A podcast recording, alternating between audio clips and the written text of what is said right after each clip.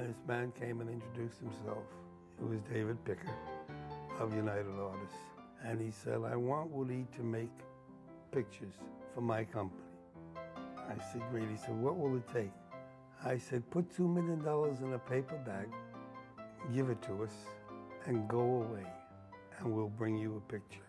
And he said, You've got a deal. We know that the cost of production of an episode of television in the last 10 years has doubled, literally doubled. What do you think is the source of that cost doubling? Listen, Gondorff, am I going to learn to play the big con or not? Can't do it alone, you know. It Takes a mob of guys like you and enough money to make them look good. I know plenty of guys. It's not like playing winos in the street. You can't outrun I never played for no You winos. gotta keep his con even after you take his money. He can't know you took him. All right, people, let's go.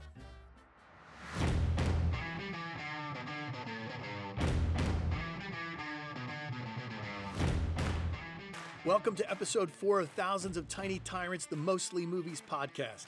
I'm your host, James Harker. If you'd like to contact me with comments or questions, or if you'd like to be a guest on the show, you can email me using the contact form on the About page of my website, tinytyrantspodcast.com. Before we get started, I want to dedicate this episode of the show, entitled Hollywood and the Big Con, to the truly independent filmmakers, independent producers, and independent studios working outside of the guild and union dominated Hollywood system. Anyone who has worked in film and television production knows how difficult it is to make an independent film.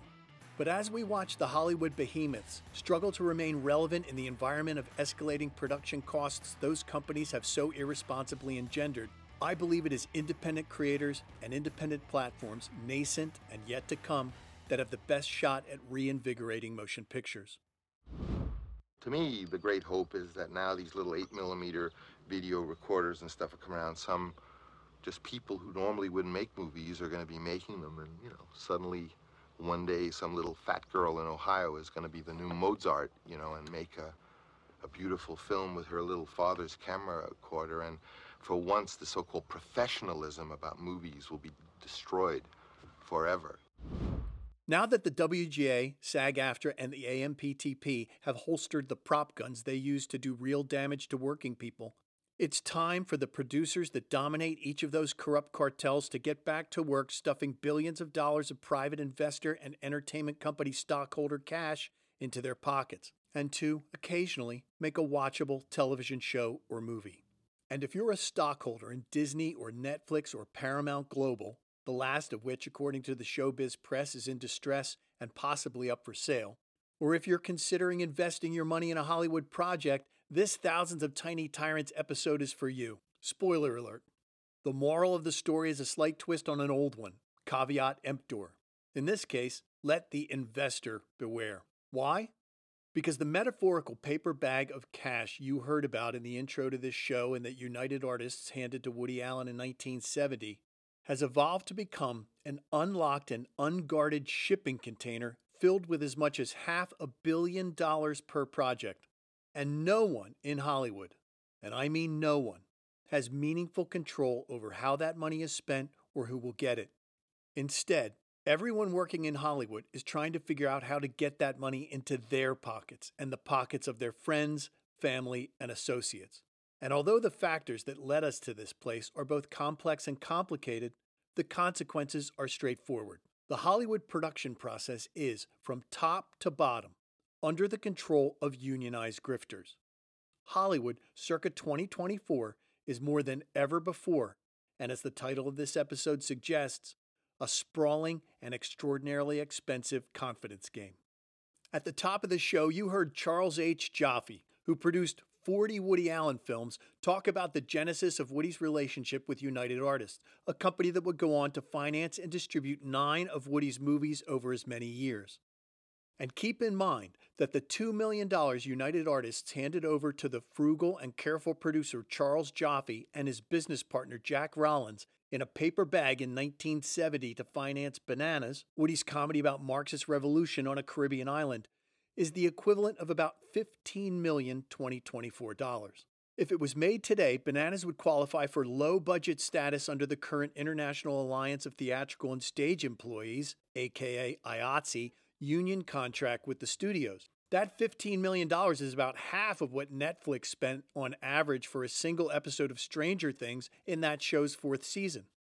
And if the Wall Street Journal's reporting is correct, the $15 million United Artists spent on Woody's Bananas would only pay for 30 minutes of an episode of Taylor Sheridan's Yellowstone prequel 2023, which, according to film reporter Erich Schwartzel, cost struggling Paramount Studios $500,000 per minute of screen time. Yes, you heard that right. Paramount spent more than $8,300 for every second that images of Harrison Ford, Helen Mirren, and a lot of horses and cattle move across the small screen in Taylor Sheridan's drama about family hardships in Montana during the final stages of Western expansion and the preliminary stages of the Great Depression. Paramount spends a lot of money on Yellowstone and its universe of spin offs. The first season of its prequel series, 1923, cost the studio $200 million to produce. Eric says that comes out to roughly $500,000 per minute. I mean, it makes 1923 among the most expensive shows on TV or ever made. I mean, we're talking more expensive than the Game of Thrones spinoff, more expensive than HBO's video game adaptation, The Last of Us. There's really a, a kind of a, a voracious appetite behind the scenes, too. It's little wonder then that, as Variety reported on December 12, 2023, Taylor Sheridan's financier, Paramount Global, is expected to lay off more than 1,000 corporate staffers in early 2024. Preliminary stages of the Great Depression, indeed. But don't hold your breath waiting for Paramount or any other studio to take a close look at how money is spent on their movie and television projects.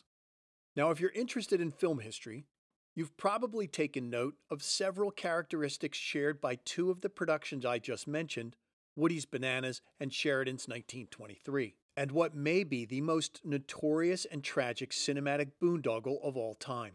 If you haven't already, ask yourself now what do United Artists Studio, out of control production costs, a highly prized and indulgent writer director, a story about Western expansion, and filming locations in Montana call to mind? The answer? Michael Cimino's 1980 box office disaster, Heaven's Gate. Like Sheridan's 1923, Heaven's Gate was a period project that shot principally in Montana a movie that at times filmed on land owned by and leased from the writer director, which it has been reported is also part of Taylor Sheridan's grift, a movie that employed lots of horses and cattle, and the movie that effectively destroyed United Artists. If you haven't already read Steven Bach's 1985 book, Final Cut Dreams and Disaster in the Making of Heaven's Gate, about that motion picture production disaster, I recommend that you pick up a copy. Bach was a senior executive at United Artists throughout the ordeal, and although not everyone agrees with his account and assessment of the Heaven's Gate catastrophe, Bach's tale is riveting, and he does make an effort to criticize his own missteps and poor judgment. The book was reissued in paperback in 1999 as Final Cut Art, Money, and Ego in the Making of Heaven's Gate, the film that sank United Artists. Make sure you check it out.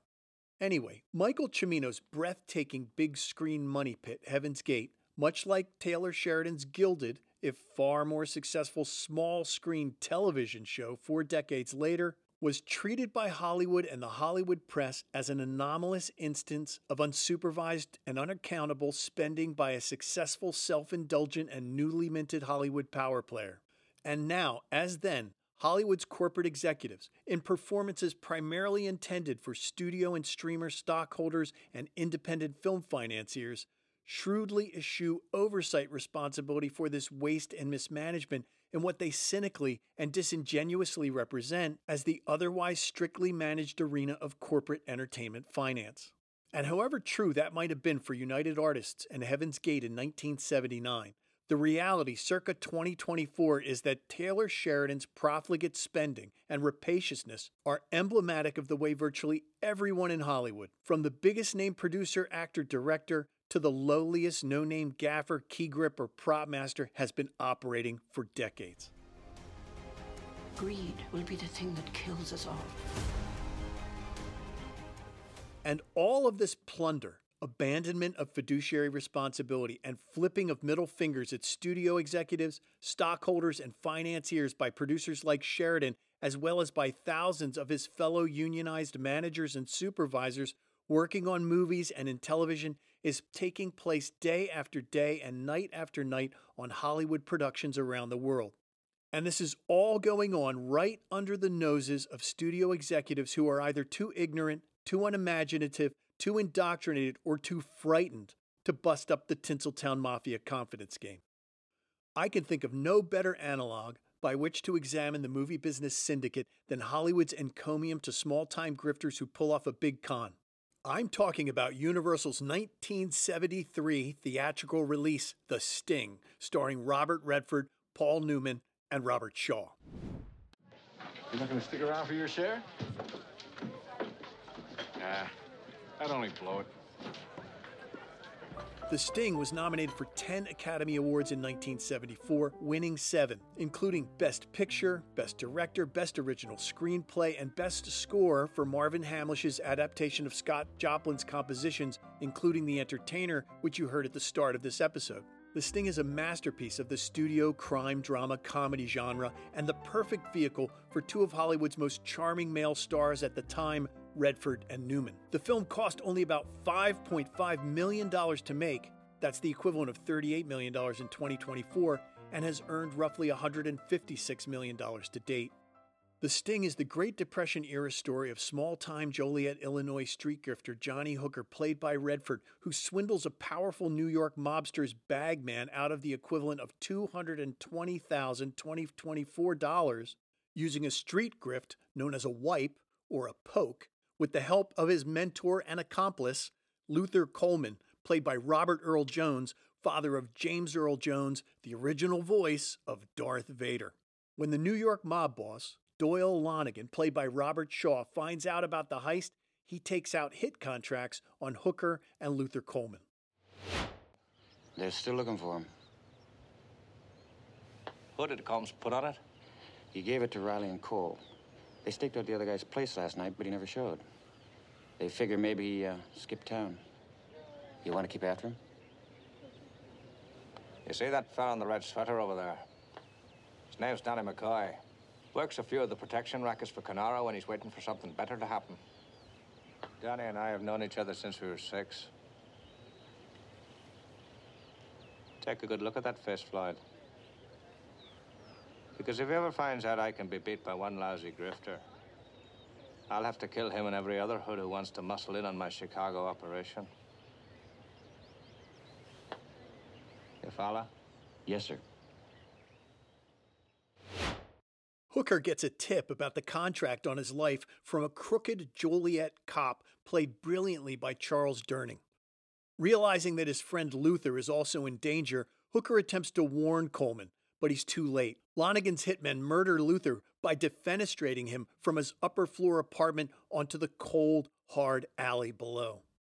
Distraught, angry, and out to avenge Luther's murder, Hooker travels to Chicago, where he teams up with Luther's former associate, Henry Gondorff, a respected but washed up conman played by Newman.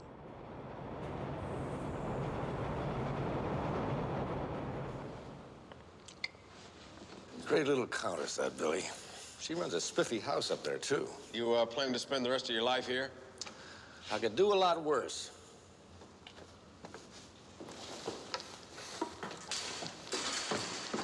Listen, Gondorff, am I going to learn to play the big con or not? What's your hurry? I want to play for Lonnegan. You know anything about the guy? Yeah, he croaked Luther. Anything else I gotta know?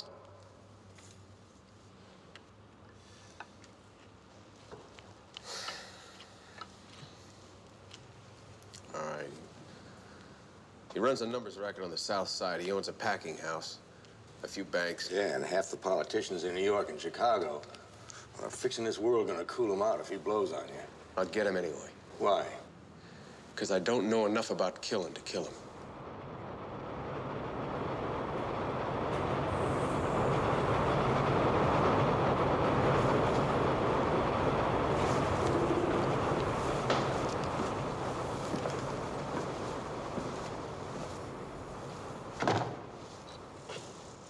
Can't do it alone, you know. Takes a mob of guys like you and enough money to make them look good. Oh, I know plenty of guys. It's not like playing winos in the street. You can't outrun I never played for no winos. You gotta keep his con even after you take his money. He can't know you took him. You're scared of him. Right down to my socks, Buster. You're talking about a guy who'd kill a grifter over a chunk of money, wouldn't support him for two days.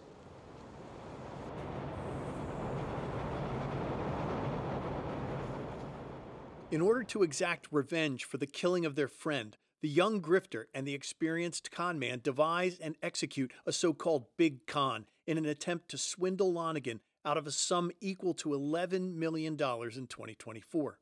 Because they are con men, not killers, Hooker and Gondorff set out to humiliate Lonnegan rather than murder him. From this moment onward, The Sting is a crystal clear reflection of the motion picture development, financing, and production processes. The seasoned writer, director, producer, con man, Henry Gondorff, and his passionate protege, actor, producer Johnny Hooker, conspire to separate the wealthy villainous financier Doyle Lonnegan, whom they loathe, from his money.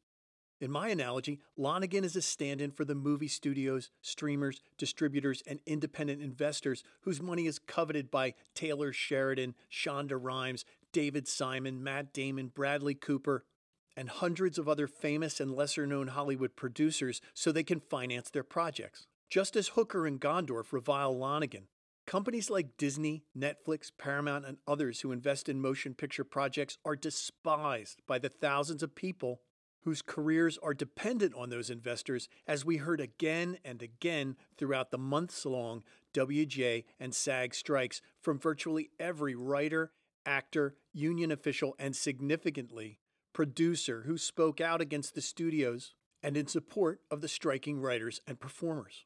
Anyway, Newman's character, Henry Gondorff, our airsats movie producer, assembles a crew, what in the world of grifters is known as a con mob, and what in the movie business we call production, key creatives, and department heads. According to David W. Maurer, author in 1940 of the book The Big Con The Story of the Confidence Man, among the personnel comprising a con mob crew are the lugger, the inside man, the bookmaker, as well as a staff of ropers, shills, and handlers.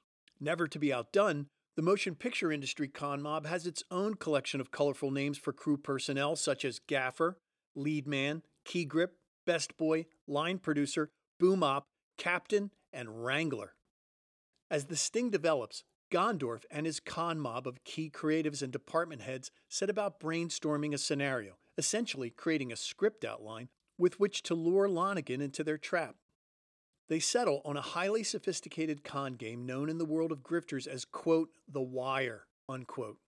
And yes, the wire con game in the Sting bears some similarity to David Simon's television series by that name, insofar as both Simon's cop show and the Sting rely on a form of wiretapping. To execute the wire, Gondorff and his con mob assemble the performers, crew, and other materials needed to pull off their swindle, which in this case involves contriving a fake but convincing off track horse race betting location and private social club that is ostensibly run by Gondorff. Hooker's role, as what con men call the roper or lugger, is to get what is essentially a script pitch meeting with Lonnegan, at which Hooker will persuade the wealthy mobster that he, Lonnegan, will be helping Hooker to swindle betting club owner Gondorff, for whom Hooker works, out of a suitcase full of cash on a single horse race bet. Ultimately, Redford's script pitch to Robert Shaw's Lonnegan succeeds, and Lonnegan believes he is one of the con men and the indispensable power playing money man at that, when in reality, Lonnegan is the mark who will be fleeced. But Lonnegan also doesn't realize, and won't realize even after the con game has wrapped, that everyone with whom he interacts inside and at times even outside Gondorff's social club is a performer acting out a role in the plot to con him, Lonnegan, out of his money. While Gondorff baits the trap and Hooker pitches the project to Lonnegan, Gondorff's production manager, Kid Twist, played to delightful perfection by the character actor Harold Gould, whose Kid Twist has more grace and courage than you're likely to encounter in a typical Hollywood production manager, goes to work scouting locations, assembling the crew, contacting vendors, casting performers, constructing the set, ordering props, including prop guns and blood squibs, to deceive their mark, Doyle Lonnegan. Kid Twist even installs a buzzer button inside the off track betting set that he'll use to call what are effectively rolls and cuts on the action and performances inside the social club moments before the mark, Lonnegan, arrives on set. In the same way buzzers and bells are used in Hollywood studios to alert actors and crew moments before the first assistant director calls action. The only elements of motion picture production missing from Gondorff's scheme are film cameras, sound recordists, and union officials. And when the show finally reaches its shocking, improbable, but nevertheless satisfying conclusion, the producer, Henry Gondorff, calls a wrap, and the whole crew works on breaking down the set.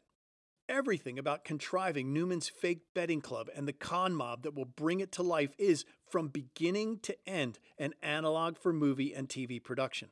Now, Hollywood con mob analog aside, The Sting is a lot of fun to watch, has a twist ending, is shot almost entirely on studio sets and backlots, and to top it all off, there are also several stunning examples of the lost art of matte background painting that are used to represent the Chicago cityscape. I hope you'll check out the film. I should add, too, Gondorff understands that persuading Lonnegan he'll make a lot of money isn't enough to snare their prey. So Gondorff baits the trap with an elaborate scheme appealing to Lonnegan's vanity and pride before Hooker ever asks Lonnegan to bet a dime on their horse racing scam. And just as Gondorff exploits Lonnegan's pride to separate him from his cash, it is, in many cases, pride and vainglory with which motion picture producers entice investors, large and small, to hand them millions with promises of relationships with celebrities and the chance that the investor will become, or can continue to be, a Hollywood player or powerful executive. This is precisely the dynamic freelance producers and showrunners and their network of unionized collaborators exploit in their dealings with the studios and other financiers. The studios believe they are in charge, that they, the studios, hold the power in the relationship. And the studio executives aren't wrong about that. They are, just like mobster Lonnegan, in control, but only until they agree to finance the project. Once the Hollywood con mob of freelance producers, directors, and showrunners get control of the movie and TV investors' money, the con game has succeeded, and the money begins to be divided among the producer, grifters, and their freelance associates. Because you see, over the 75 years since the studio system collapsed, Hollywood has evolved bit by bit toward a freelance production model, and that evolution is largely complete. This means that in 2024, even movie producers are freelance workers who move from project to project, and this is important, from studio to studio. This, in spite of the fact that it is those producers who are supposed to be every studio's and production's uber supervisors, managers who, theoretically anyway, have a fiduciary responsibility to whomever has financed a project. But in an industry that you will hear over and over again is all about relationships, freelance producers' primary relationships are no longer with the studios who finance movie and television projects and in whose interests they are expected to control production costs. Not at all. In 2024, producers' primary relationships are with their thoroughly unionized freelance collaborators in whose interests producers lobby studios for the maximum amount of money obtainable so that money could be distributed among hundreds of those producers' fellow freelance motion picture workers, workers with whom they move from job to job and from studio to studio. But whereas the Sting's Doyle Lonnegan cannot possibly know that the power and control he believes he has is a mere illusion and that he is being played, and whereas Lonnegan cannot possibly know that everyone around him is a performer in an elaborate scheme to steal his money, Hollywood studio executives have no such excuse. The executives at Disney and Netflix and HBO are perfectly aware that they exercise virtually no control over the motion picture production process. Studio executives know that every manager, every supervisor, and nearly every producer to whom they've given carte blanche control of investors' money is a member of at least one labor union and who, even if they aren't in a union, have little or no incentive to control costs.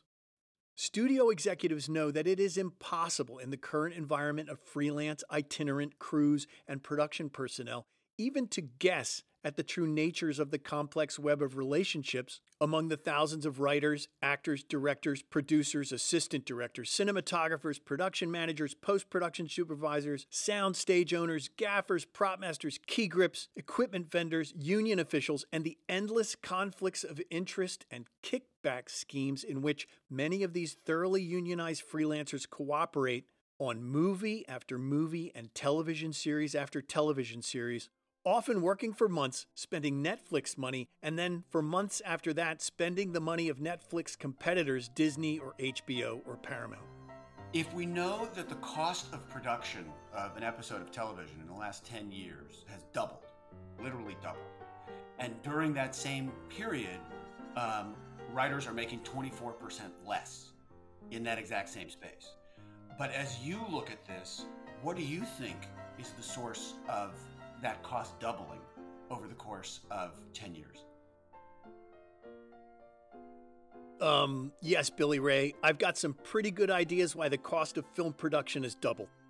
Now, to be fair, I'd like to point out two differences, one obvious, the other less so, between the Hollywood Production Con and the Sting. First, Unlike Robert Shaw's Lonnegan, who ends up with nothing but confusion and egg on his face after Gondorff and his crew take his money, motion picture financiers do get a movie or TV show for their investment. In most cases, the project may not be worth what they paid for it, but 99% of the time, the content will be delivered.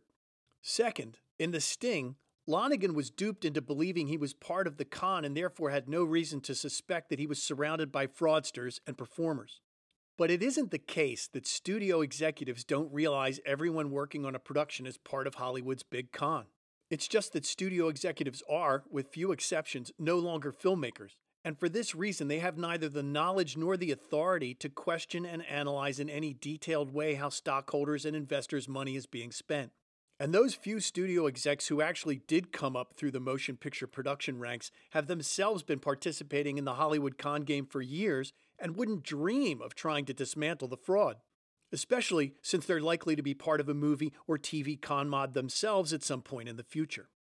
You see, Hollywood studios are no longer run by the likes of David O. Selznick, who in episode 2 of this show, The Limits of Cinematic Immunity, you heard Joan Didion compared to a military general for whom film production was akin to going to war. For better or for worse, there just aren't any David O. Selznicks or Louis B. Mayers in Hollywood anymore. 21st century studio executives wouldn't dare risk their positions by calling out or stepping into the Hollywood con game minefield.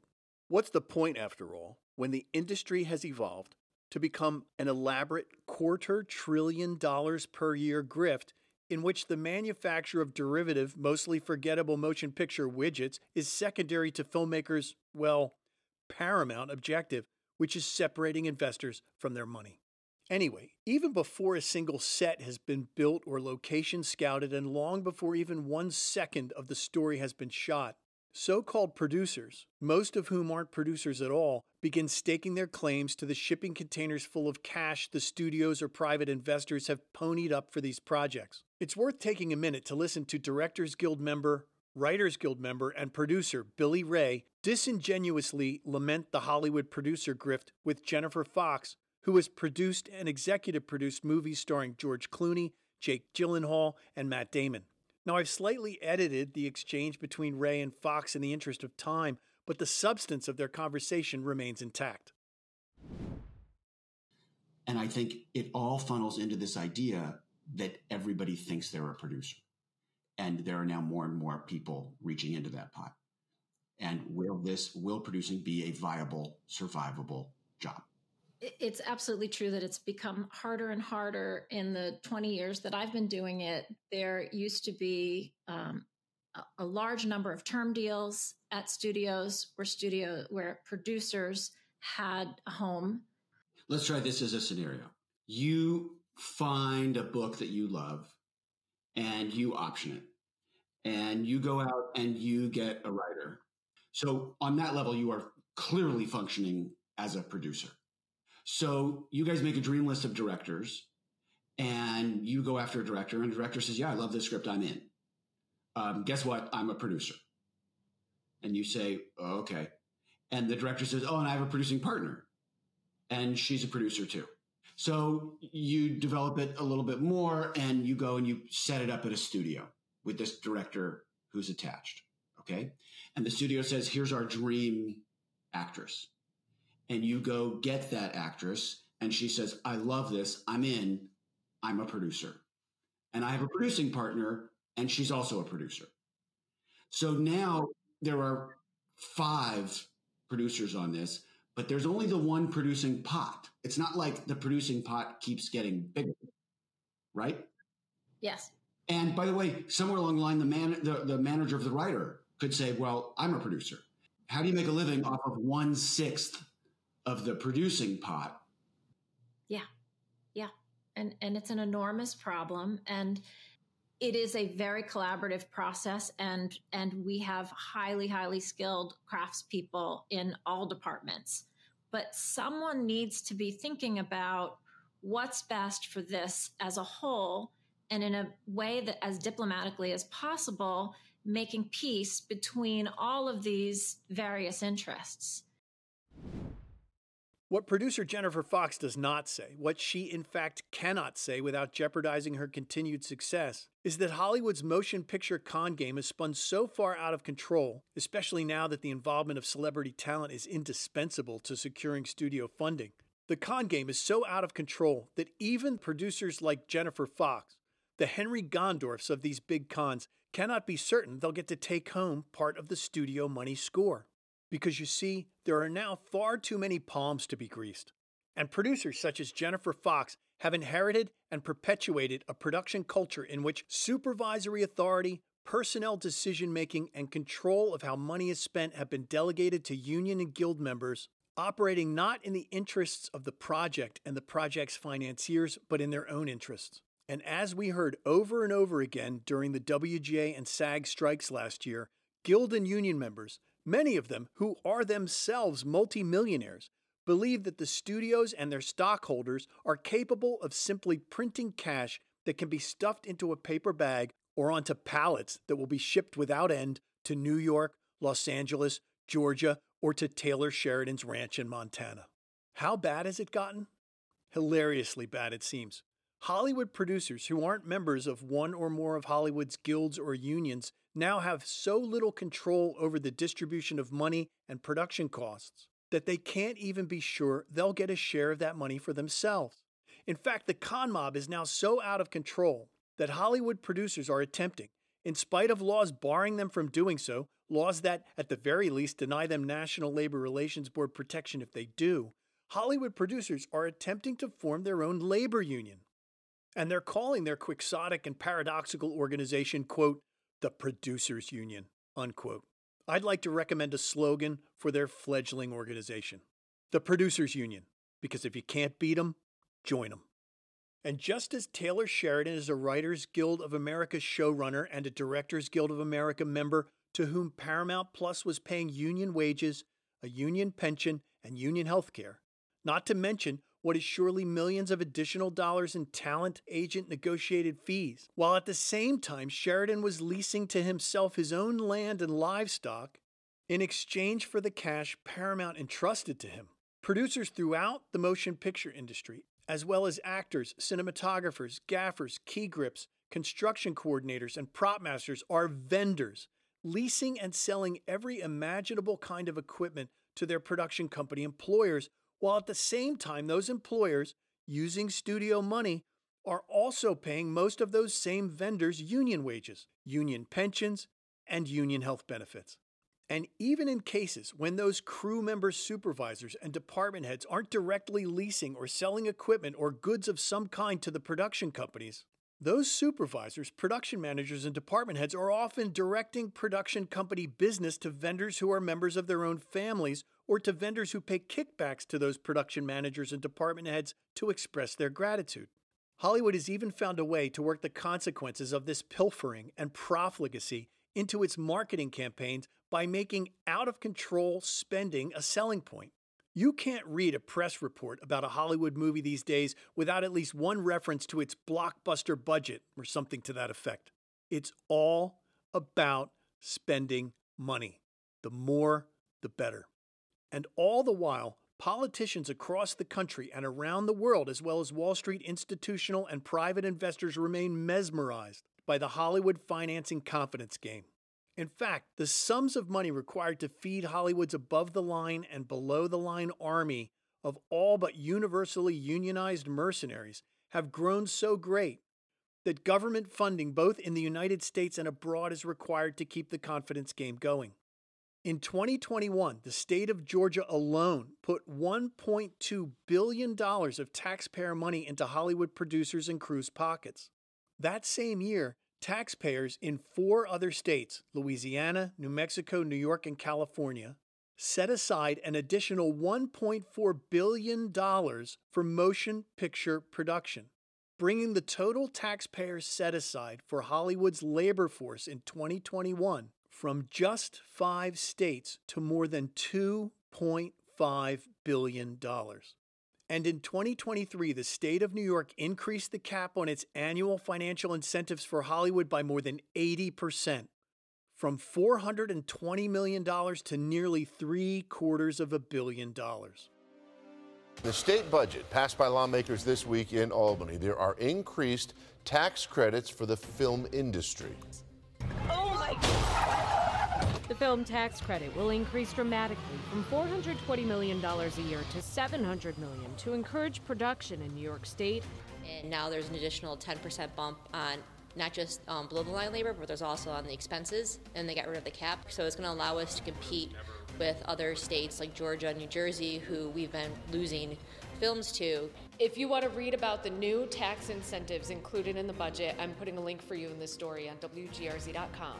In Buffalo, Kelly Dudzik, Channel 2 News. And although it's easy to understand why enormous payouts that cut so deeply into the earnings of independent producers are going to celebrity producers who are WGA, DGA, and SAG members, as well as to those power brokers' friends and associates, it is also important to know that below the line supervisors, department heads such as gaffers, key grips, prop masters, construction coordinators, and many others who are all members of the IATSE, the International Alliance of Theatrical and Stage Employees, my former union of 23 years, also take big pieces of production budgets in the form of extra contractual payments. And the payments I'm talking about have nothing to do with those department heads' union contracts. Not at all. Although those payments do have something to do with ensuring labor peace. The extra contractual payments I'm talking about are so called, quote, kit rentals, unquote. Union department heads, and even some of their preferred subordinates, are demanding increasingly large extra contractual equipment rental payments from producers in exchange for the implicit guarantee that those IATSE department heads and their subordinates will be playing on the producer's team throughout the project. Listen to John R. Ford, the former president of one of IATSE's wealthiest locals, Local 52 in New York City, talk about how the so called kit rentals demanded by IATSE supervisors from producers actually depress the earnings of non supervisor rank and file IATSE members.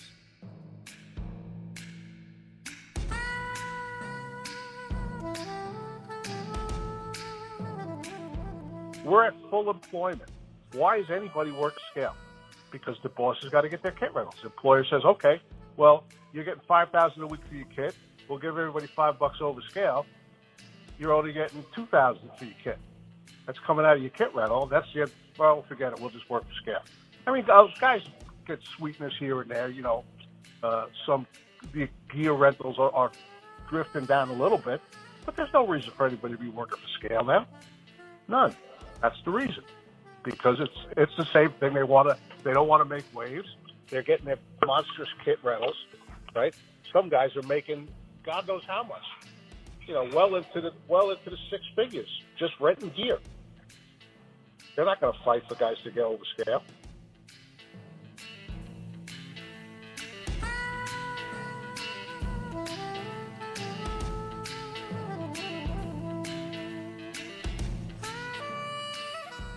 What IATSE President John Ford is talking about is six figure extra contractual payments from producers and production managers to supervisors, such as key grips and prop masters, supervisors who are, in violation of federal laws, also IATSE members.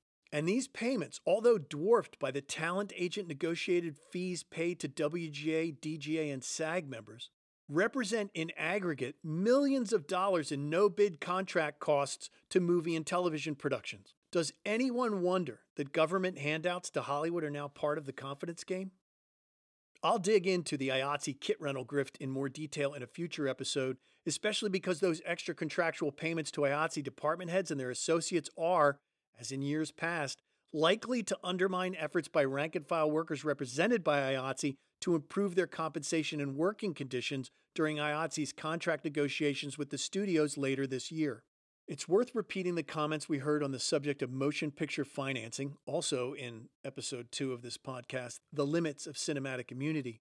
Comments from executive producer and Writers Guild of America member Rob Long. As far as producer Rob Long is concerned, anyone who invests in movies and television is a fool. Um, investing in an entertainment business is a fool's errand. It's foolish. People do it because they're uh, incredibly arrogant about how smart they are, or they want to hang out with movie stars. That's the only reason. There's no there's no economic or business justification for that. When someone tells you who they are, you should listen to them. And when someone tells you what they think of you, you should listen even more closely.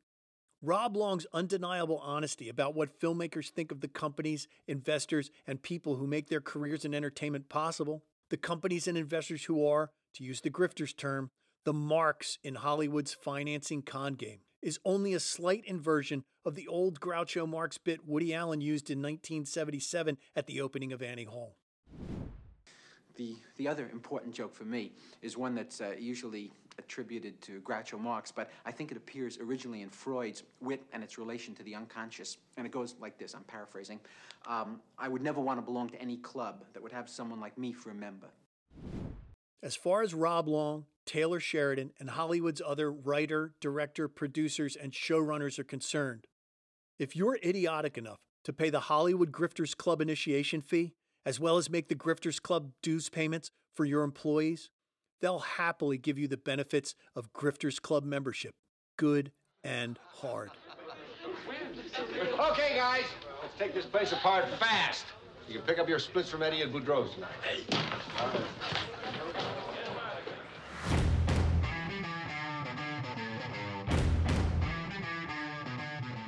I hope you enjoyed this episode of Thousands of Tiny Tyrants.